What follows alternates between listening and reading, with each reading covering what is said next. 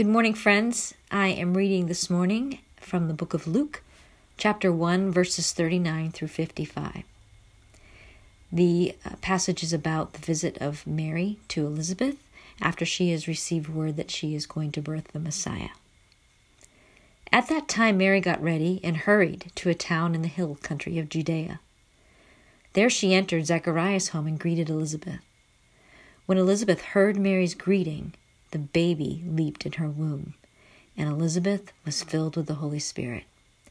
In a loud voice, she exclaimed, Blessed are you among women, and blessed is the child you bear. But why am I so favored that the mother of my Lord should come to me? As soon as the sound of your greeting reached my ears, the baby in my womb leaped for joy. Blessed is she who has believed that the Lord would fulfill his promises to her. And Mary said, my soul glorifies the Lord, and my spirit rejoices in God, my Savior, for he has been mindful of the humble state of his servant.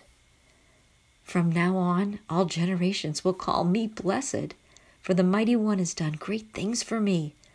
Holy is his name. His mercy extends to those who fear him from generation to generation. He has performed mighty deeds with his arm. He has scattered those who are proud in their inmost thoughts. He has brought down rulers from their thrones, but has lifted up the humble. He has filled the hungry with good things, but has sent the rich away empty. He has helped his servant Israel, remembering to be merciful to Abraham and his descendants forever, just as he promised our ancestors. May God bless the reading of his word.